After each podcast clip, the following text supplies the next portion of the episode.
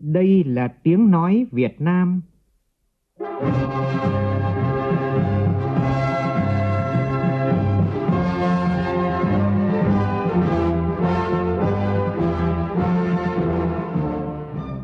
là tiếng nói Việt Nam,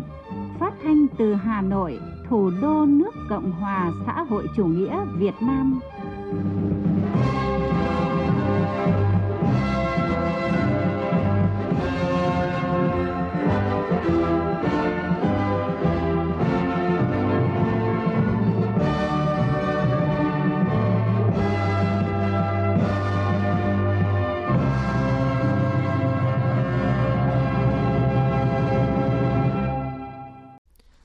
Kính chào quý vị và các bạn.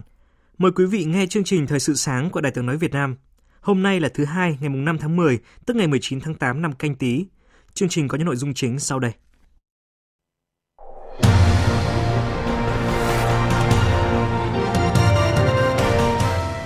Việt Nam đặt mục tiêu đến năm 2030, các cơ sở lọc dầu đáp ứng tối thiểu 70% nhu cầu trong nước và đảm bảo mức dự trữ chiến lược xăng dầu.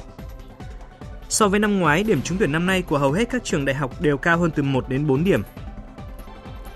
Trong phần tin thế giới, Tổng thống Donald Trump có thể xuất viện sớm nhất trong ngày hôm nay theo giờ Mỹ. Thủ đô nước Pháp và một số tỉnh lân cận chính thức bị xếp vào nhóm báo động tối đa vì dịch COVID-19, mức cuối cùng trước khi rơi vào tình trạng y tế khẩn cấp. Đại diện chính phủ Nga và Mỹ gặp nhau ở Phần Lan để thảo luận về hiệp ước cắt giảm vũ khí tấn công chiến lược START 3.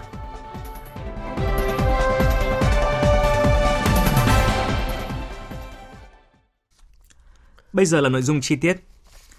Thủ tướng Chính phủ Nguyễn Xuân Phúc vừa ký ban hành chương trình hành động của Chính phủ thực hiện nghị quyết số 55 của Bộ Chính trị về định hướng chiến lược phát triển năng lượng quốc gia của Việt Nam đến năm 2030, tầm nhìn đến năm 2045. Trong đó có một số mục tiêu đáng chú ý. Đáp ứng đủ nhu cầu năng lượng trong nước phục vụ cho các mục tiêu của chiến lược phát triển kinh tế xã hội 10 năm 2021-2030 trong đó, tổng công suất của các nguồn điện đến năm 2030 đạt khoảng 125 đến 130 gigawatt, sản lượng điện đạt khoảng 550 đến 600 tỷ kWh.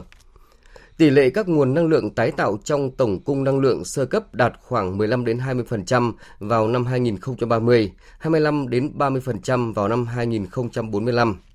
xây dựng hệ thống điện thông minh hiệu quả đến năm 2030, độ tin cậy cung cấp điện năng thuộc top 4 nước dẫn đầu ASEAN, chỉ số tiếp cận điện năng thuộc top 3 nước dẫn đầu ASEAN. Các cơ sở lọc dầu đáp ứng tối thiểu 70% nhu cầu trong nước, đảm bảo mức dự trữ chiến lược xăng dầu đạt tối thiểu 90 ngày nhập dòng.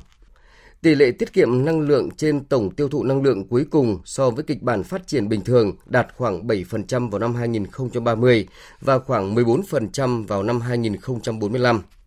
Giảm phát thải khí nhà kính từ hoạt động năng lượng so với kịch bản phát triển bình thường ở mức 15% vào năm 2030 lên mức 20% vào năm 2045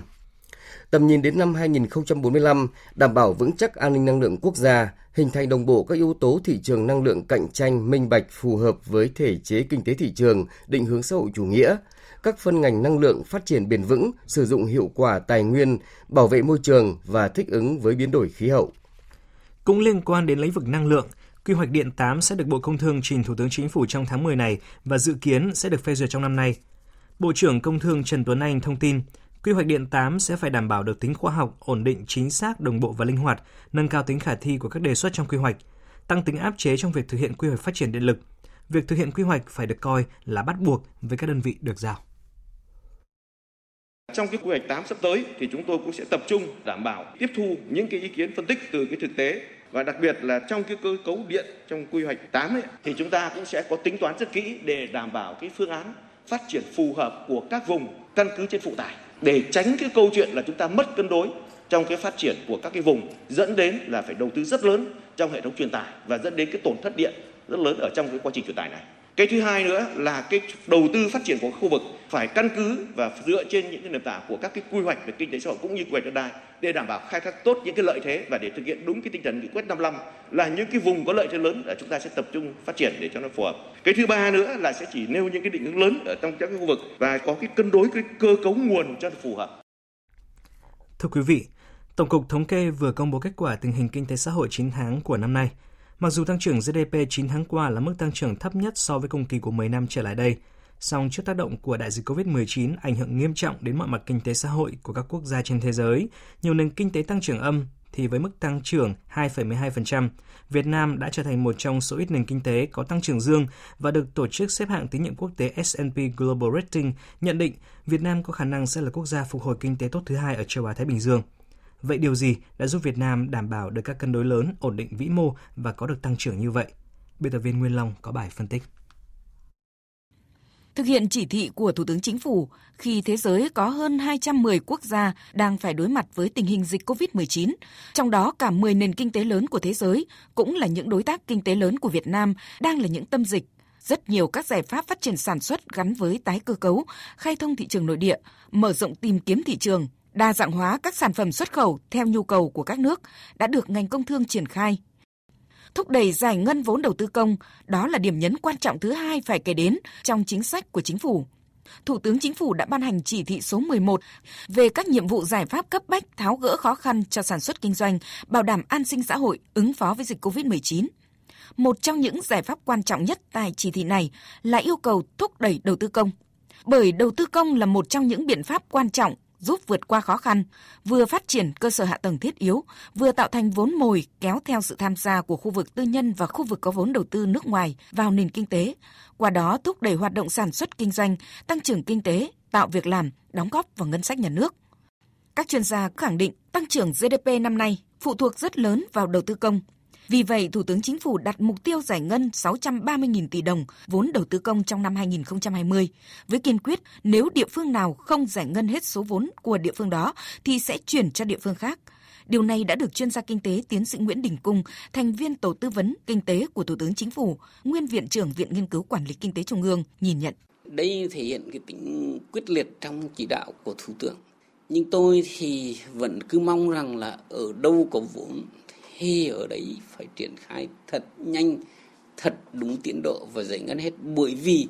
mỗi một đồng vốn đầu tư công bỏ ra là tạo ra lợi ích rất nhiều cho nền kinh tế và chính lợi ích của địa phương của ngành đó.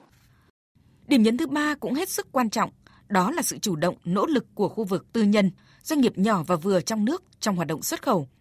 Hoạt động xuất khẩu hàng hóa của Việt Nam vẫn giữ được mức tăng trưởng dương, với tổng kim ngạch xuất khẩu ước đạt hơn 388 tỷ 730 triệu đô la Mỹ, tăng 1,8%.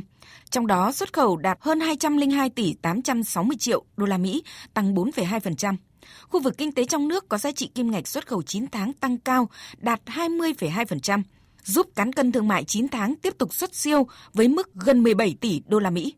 Trong đóng góp vào kết quả tăng trưởng xuất khẩu đó, không thể không nhắc tới giá trị xuất khẩu khả quan từ các mặt hàng như gạo, cà phê, giày dép vào thị trường Liên minh châu Âu EU bởi đã tận dụng ngay được các ưu đãi thuế quan và giá cả từ Hiệp định Thương mại Tự do giữa Việt Nam và EU EVFTA khi hiệp định này có hiệu lực từ ngày 1 tháng 8 vừa qua.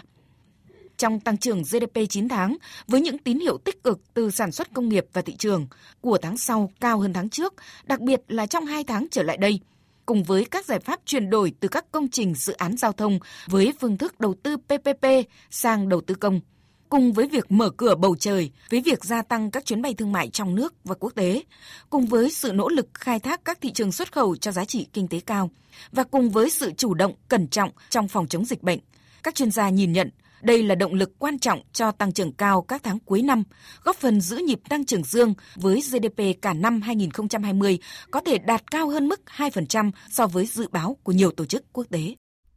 Thưa quý vị thính giả, đã hơn 30 ngày nước ta không ghi nhận ca mắc mới COVID-19 trong cộng đồng. Thời điểm này, các hoạt động xúc tiến du lịch đang được các địa phương tích cực triển khai. Hôm qua, Sở Du lịch thành phố Đà Nẵng phối hợp với hãng hàng không quốc gia Vietnam Airlines tổ chức đón đoàn khách quay trở lại du lịch Đà Nẵng trên chuyến bay Hà Nội Đà Nẵng. Phóng viên Phương Cúc tại miền Trung thông tin.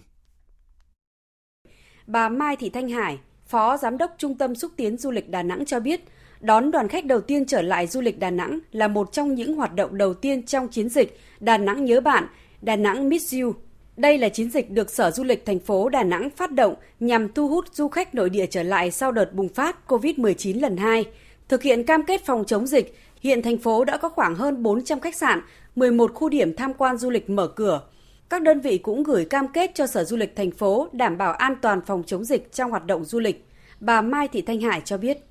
Giữa cái điểm đến của Đà Nẵng mình thì ngoài sự trang bị về cái an toàn tại các cơ sở kinh doanh dịch vụ ấy, thì cũng có những đầu tư các sản phẩm du lịch mới, cái khu điểm, khu check-in mới để phục vụ du khách.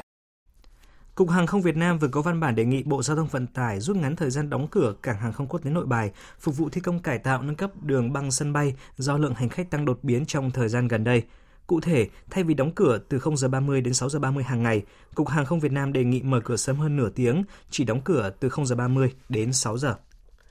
Thưa quý vị, hôm qua thông tin từ ba quận 2, 9 và Thủ Đức cho biết đa phần người dân đồng tình sáp nhập các quận này lấy tên thành phố Thủ Đức, tỷ lệ ý kiến đồng thuận đạt trên 82%, tỷ lệ cử tri không đồng ý chiếm 15%.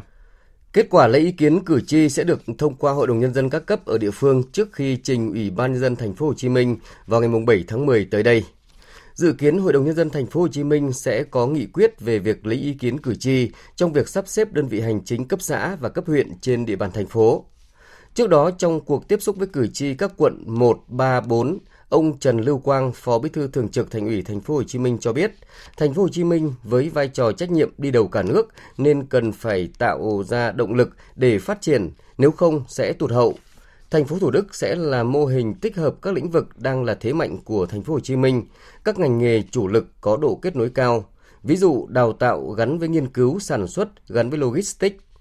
Ông Trần Lưu Quang cho biết Hiện lãnh đạo thành phố Hồ Chí Minh đang làm việc với các bộ ngành trung ương để kịp thời trình lên Ủy ban Thường vụ Quốc hội trong kỳ họp Quốc hội sắp tới, bởi nếu không nhanh, thành phố Hồ Chí Minh sẽ phải chờ ít nhất 5 năm nữa. Thế thì trả lời cái câu hỏi làm sao mà phải gấp vậy? Vì nó giản dị lắm. Tức là theo như là quy định thì đến tháng 5 năm 2021 chúng ta sẽ tổ chức bầu Quốc hội, Hội đồng Nhân dân các cấp thì nếu bây giờ chúng ta không làm hồ sơ thủ tục để cấp có thẩm quyền phê duyệt cái này thì chúng ta ít nhất là phải chờ 5 năm nữa vì nếu mọi việc suôn sẻ thì đến tháng 5 chúng ta sẽ bầu cái cái ủy ban cái hội đồng nói chung là cái hệ thống chính trị ở cái quận mới này nó mới kịp Xin chuyển sang các tin đáng chú ý khác. Nhân kỷ niệm 100 năm ngày sinh của nhà thơ Tố Hữu, mùng 4 tháng 10 năm 1920, mùng 4 tháng 10 năm 2020, Tối qua, Ban tuyên giáo Trung ương phối hợp với Đài truyền hình Việt Nam thực hiện chương trình nghệ thuật thơ nhạc Từ ấy trong tôi bừng nắng hạ. Ủy viên Bộ Chính trị, Bí thư Trung ương Đảng, trưởng Ban tuyên giáo Trung ương Võ Văn Thưởng dự chương trình. Trong chương trình Từ ấy trong tôi bừng nắng hạ, những đóng góp trong sự nghiệp hoạt động cách mạng và công lao công hiến to lớn của nhà thơ cách mạng Tố Hữu, người học trò xuất sắc của Chủ tịch Hồ Chí Minh đã được giới thiệu qua các tác phẩm nghệ thuật – những vần thơ ca ngợi phẩm chất tốt đẹp của con người Việt Nam, tinh thần bất khuất của dân tộc Việt Nam trong thơ tố hữu được nhân dân đón nhận, lưu truyền vì nói đúng được tâm thức của dân tộc, từ đó trở thành khối tài sản văn hóa có giá trị lâu dài. Cũng trong tối qua, tức ngày 18 tháng 8 âm lịch, tại di tích Kiếp Bạc thuộc thành phố Chí Linh tỉnh Hải Dương đã tổ chức lễ cầu an trên đê sông Lục Đầu, nơi in dấu nhiều chiến công vang dội của quân dân Đại Việt trong sự nghiệp đấu tranh bảo vệ đất nước, nhất là hai cuộc kháng chiến chống lại quân xâm lược Nguyên Mông vào năm 1285 và năm 1288 nghi lễ tưởng niệm tri ân các anh hùng liệt sĩ đã hy sinh vì sự nghiệp đấu tranh bảo vệ Tổ quốc, đặc biệt là cầu siêu cho các vong hồn tướng sĩ nhà Trần đã tử trận trong cuộc kháng chiến chống giặc Nguyên Mông đã được thực hiện trong không khí trang nghiêm và linh thiêng. Chuyển sang các thông tin liên quan đến lĩnh vực giáo dục. Thưa quý vị, các trường đại học trên cả nước đã lần lượt công bố điểm trúng tuyển đại học năm nay từ chiều qua, ngay sau khi Bộ Giáo dục Đào tạo hoàn thành việc lập ảo để hỗ trợ tuyển sinh đại học năm nay. So với năm ngoái, điểm trúng tuyển của tất cả các trường đều tăng. Thống kê trong nhóm các trường thuộc khối dân sự, điểm trúng tuyển của ngành Hàn Quốc học của trường Đại học Khoa học Xã hội và Nhân văn Đại học Quốc gia Hà Nội đang giữ vị trí quán quân với mức là 30 điểm ở tổ hợp C00. Phóng viên Minh Hường thông tin. Thống kê sơ bộ từ các trường cho thấy, điểm trúng tuyển của các trường trải đều từ 15 đến 30 điểm tùy theo từng ngành. Đến thời điểm này, ngành học có điểm trúng tuyển cao nhất khối dân sự là ngành Hàn Quốc học của Trường Đại học Khoa học Xã hội và Nhân văn thuộc Đại học Quốc gia Hà Nội với 30 điểm, tổ hợp khối C00. Ngành có điểm trúng tuyển cao thứ hai cũng thuộc trường này là ngành Đông Phương học với 29,75 điểm. Ông Hoàng Anh Tuấn, Phó Hiệu trưởng Trường Đại học Khoa học Xã hội và Nhân văn cho biết. Phần lớn các ngành trong 31 chương trình đào tạo của nhà trường thì đều tăng từ 0,5 cho đến trung bình là một điểm, một điểm rưỡi. Cá biệt có một số ngành thì tăng đến khoảng 2 điểm. Nhìn vào các khối thi ấy, thì khối à, A01 à, nhà trường tuyển à, một số cái ngành cơ bản thì có những ngành thì tuyển lên đến 24,75 điểm. Còn khối C đấy thì dao động từ 21 đến 30 điểm. Thế còn khối D ấy, tín hiệu rất là mừng là cái mặt bằng ngoại ngữ của em vào trường rất là tốt. Thì nó từ 19 điểm cho đến 26,25 điểm à, và phần lớn là nó dao động ở khoảng 24-25 điểm. Nhóm các trường tốt đầu khối kỹ thuật, công nghệ, kinh tế, ngân hàng, y dược đều có điểm trúng tuyển cao, trong đó có nhiều ngành của nhóm trường này đều trên 24 điểm mới trúng tuyển. Trong mỗi trường, giải điểm trúng tuyển giữa ngành thấp nhất và ngành có điểm trúng tuyển cao nhất chênh lệch khá lớn, từ 4 đến 6 điểm, thậm chí trên 10 điểm. So sánh với năm 2019, điểm trúng tuyển năm nay của hầu hết các trường đều cao hơn từ 1 đến 4 điểm. Lãnh đạo các trường cho biết đây là điều đã được dự báo trước bởi phổ điểm của thí sinh năm nay tăng cao.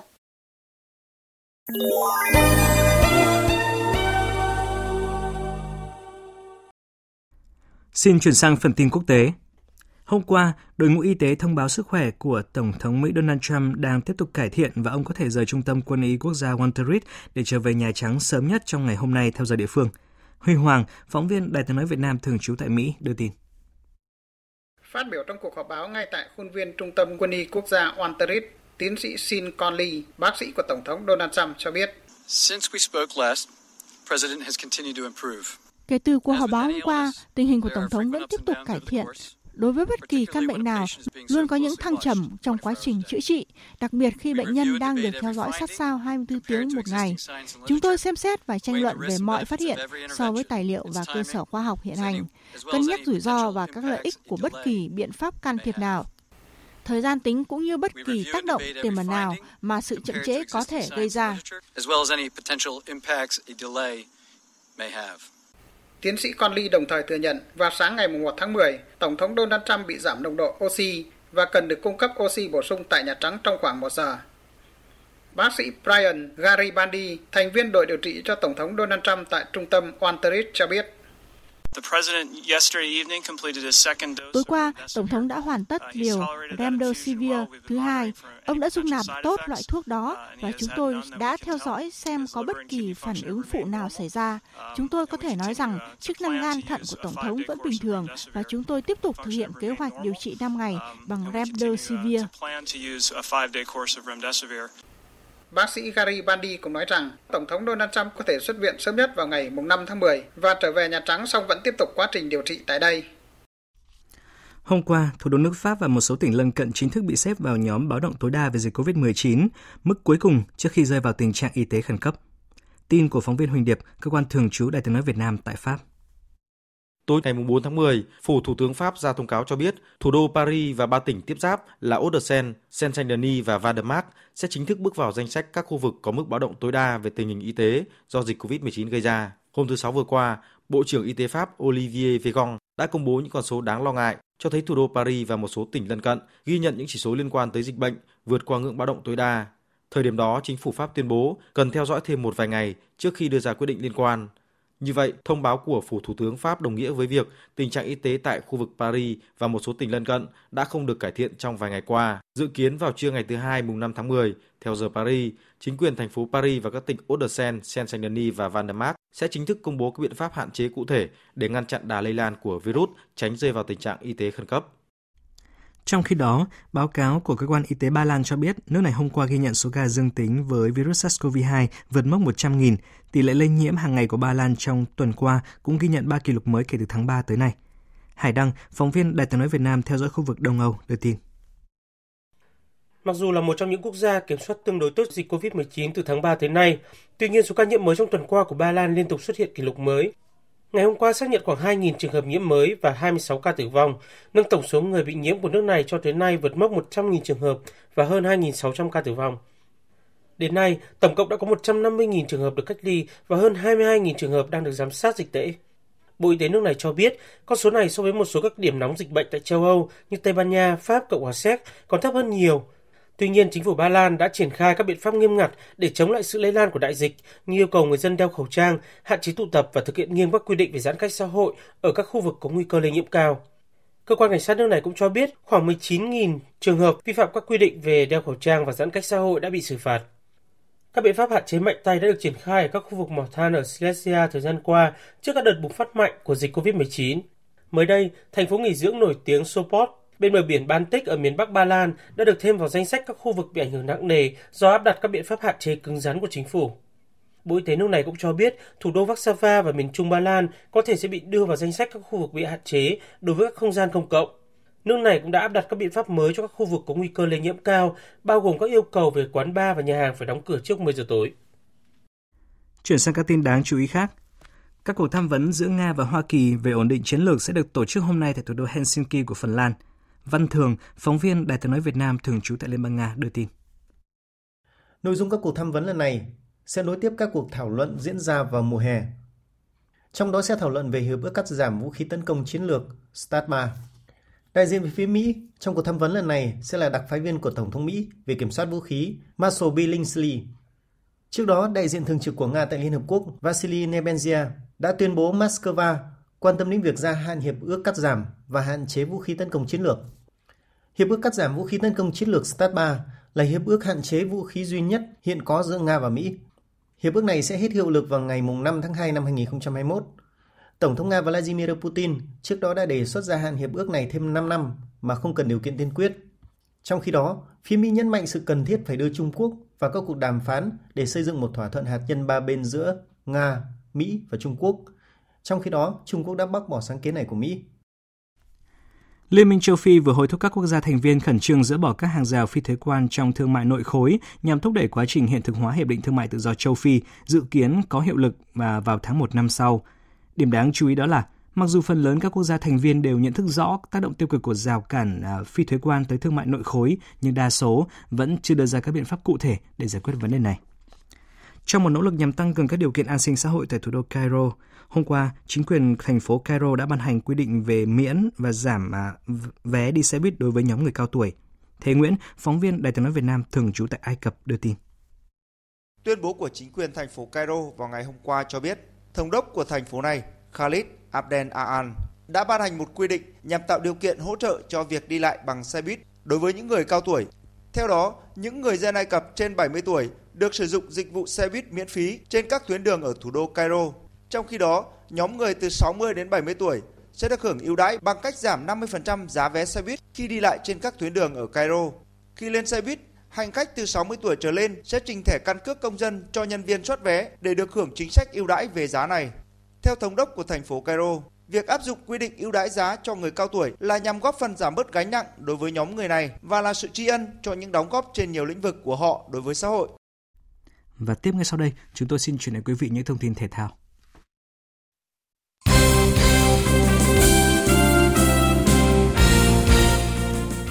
Ở lượt 11 giải Futsal HD Bank vô địch quốc gia 2020, giành chiến thắng trong trận đấu với người anh em Thái Sơn Bắc, câu lạc bộ Thái Sơn Nam đã củng cố vững chắc ngôi đầu bảng với cách biệt 6 điểm so với Sahako đứng thứ nhì. Chiến thắng 3-1 khá chật vật của Thái Sơn Nam được huấn luyện viên Phạm Minh Giang lý giải là đương nhiên. Tôi nghĩ là cái ờ, do cái áp lực ờ, mình đứng đầu thì các cầu thủ chơi nó hơi bị áp lực một chút. Cho nên cái việc mà vào thi đấu với tâm lý nó cũng không được thoải mái lắm. Hy vọng là những cái lượt sau thì các cầu thủ sẽ thoải mái hơn và chiến đấu nó tốt hơn. Đặc biệt Thái Anh Bắc thì họ có tăng cường rất là nhiều cầu thủ và tiến bộ hơn. Nên cái lối chơi lượt về của Thái Anh Bắc nó tốt hơn rất là nhiều. Nên Thái Nam gặp khó khăn là điều đương nhiên. Tại giải vô địch cờ vua toàn quốc tranh cúp Liên Việt Postbank 2020 hôm qua, kỳ thủ Phạm Lê Thảo Nguyên của đội Cần Thơ đã xuất sắc giành hai tấm huy chương vàng ở hai nội dung cờ nhanh và cờ chớp dành cho nữ. Chuyển sang các tin thể thao quốc tế.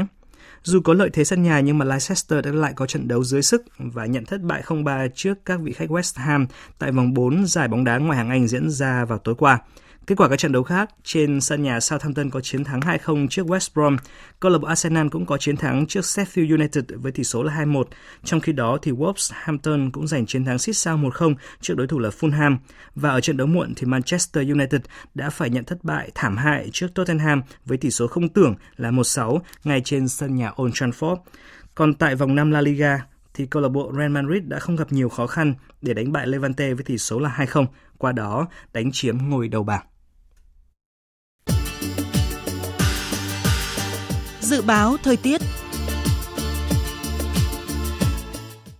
Phía Tây Bắc Bộ có mưa rào và rông vài nơi, chiều và đêm nhiều mây, có mưa mưa vừa, có nơi mưa to đến rất to và rải rác có rông gió nhẹ, nhiệt độ từ 21 đến 33 độ. Phía Đông Bắc Bộ nhiều mây, ngày có mưa rào và rông, riêng vùng núi có mưa vừa mưa to, có nơi mưa rất to, đêm có mưa rào rải rác và có nơi có rông, gió Đông Bắc cấp 2, cấp 3, vùng ven biển cấp 3, nhiệt độ từ 22 đến 29 độ. Các tỉnh từ Thanh Hóa đến Thừa Thiên Huế phía Bắc nhiều mây, chiều và đêm có mưa, có nơi mưa vừa, mưa to và rải rác có rông. Phía Nam có mây, có mưa rào và rông vài nơi, riêng chiều tối có mưa rào và rông rải rác, gió nhẹ, nhiệt độ từ 24 đến 31 độ. Các tỉnh ven biển từ Đà Nẵng đến Bình Thuận có mưa rào và rông vài nơi, chiều tối và đêm có mưa rào và rông rải rác, gió nhẹ, nhiệt độ từ 24 đến 32 độ. Tây Nguyên có mưa rào và rông vài nơi, riêng chiều và tối có mưa rào và rải rác có rông, cục bộ có mưa vừa mưa to, gió nhẹ, nhiệt độ từ 19 đến 28 độ. Nam Bộ có mưa rào và rông vài nơi, riêng chiều và đêm có mưa rào và rải rác có rông, cục bộ có mưa vừa mưa to, gió Tây Nam cấp 2, cấp 3, nhiệt độ từ 23 đến 31 độ. Khu vực Hà Nội nhiều mây có lúc có mưa rào và rông, gió Đông Bắc cấp 2, cấp 3, nhiệt độ từ 22 đến 32 độ. Tiếp theo là dự báo thời tiết biển. Vịnh Bắc Bộ có mưa rào rải rác và có nơi có rông, tầm nhìn xa trên 10 km, giảm xuống 4 đến 10 km trong mưa, gió Đông Bắc cấp 5, sau tăng lên cấp 6, giật cấp 8 biển động. Vùng biển từ Quảng Trị đến Quảng Ngãi đêm có mưa rào rải rác và có nơi có rông, tầm nhìn xa trên 10 km, giảm xuống 4 đến 10 km trong mưa, gió Đông Bắc đến Bắc cấp 4, cấp 5. Vùng biển từ Bình Định đến Ninh Thuận có mưa rào và rải rác có rông, tầm nhìn xa từ 4 đến 10 km, gió Bắc cấp 3, cấp 4. Vùng biển từ Bình Thuận đến Cà Mau có mưa rào và rải rác có rông, tầm nhìn xa từ 4 đến 10 km, gió Tây Nam đến Tây cấp 5, có lúc cấp 6, giật cấp 8 biển động. Vùng biển từ Cà Mau đến Kiên Giang có mưa rào và rông rải rác, tầm nhìn xa trên 10 km, giảm xuống 4 đến 10 km trong mưa, gió Tây Nam đến Tây cấp 4. Khu vực Bắc Biển Đông có mưa rào rải rác và có nơi có rông, tầm nhìn xa trên 10 km, giảm xuống 4 đến 10 km trong mưa, gió Đông Bắc cấp 5, sau tăng lên cấp 6, đêm có lúc cấp 7, giật cấp 9, biển động mạnh. Khu vực giữa Biển Đông có mưa rào và rông rải rác, tầm nhìn xa trên 10 km, giảm xuống 4 đến 10 km trong mưa. Phía Bắc gió Đông Bắc, phía Nam gió Tây đến Tây Nam cấp 4, cấp 5. Khu vực Nam Biển Đông có mưa rào và rải rác có rông, tầm nhìn xa từ 4 đến 10 km, gió Tây Nam đến Tây cấp 5. Riêng vùng biển phía Tây có lúc cấp 6, giật cấp 8 biển động. Khu vực quần đảo Hoàng Sa thuộc thành phố Đà Nẵng có mưa rào rải rác và có nơi có rông, tầm nhìn xa trên 10 km, giảm xuống 4 đến 10 km trong mưa, gió Đông Bắc cấp 5, sau tăng lên cấp 6 biển động. Khu vực quần đảo Trường Sa thuộc tỉnh Khánh Hòa có mưa rào và rải rác có rông, tầm nhìn xa từ 4 đến 10 km, gió Tây Nam đến Tây cấp 5, có lúc cấp 6, giật cấp 8 biển động. Vịnh Thái Lan có mưa rào và rông rải rác, tầm nhìn xa trên 10 km, giảm xuống 4 đến 10 km trong mưa, gió Tây Nam đến Tây cấp 3, cấp 4. Những thông tin thời tiết vừa rồi cũng đã kết thúc chương trình Thời sự sáng nay của Đài Tiếng Nói Việt Nam. Chương trình do biên tập viên Hoàng Ân biên soạn với sự tham gia của phát thanh viên Hoàng Sang, kỹ thuật viên Nguyễn Mến, chịu trách nhiệm nội dung Hoàng Trung Dũng. Xin kính chào tạm biệt và hẹn gặp lại.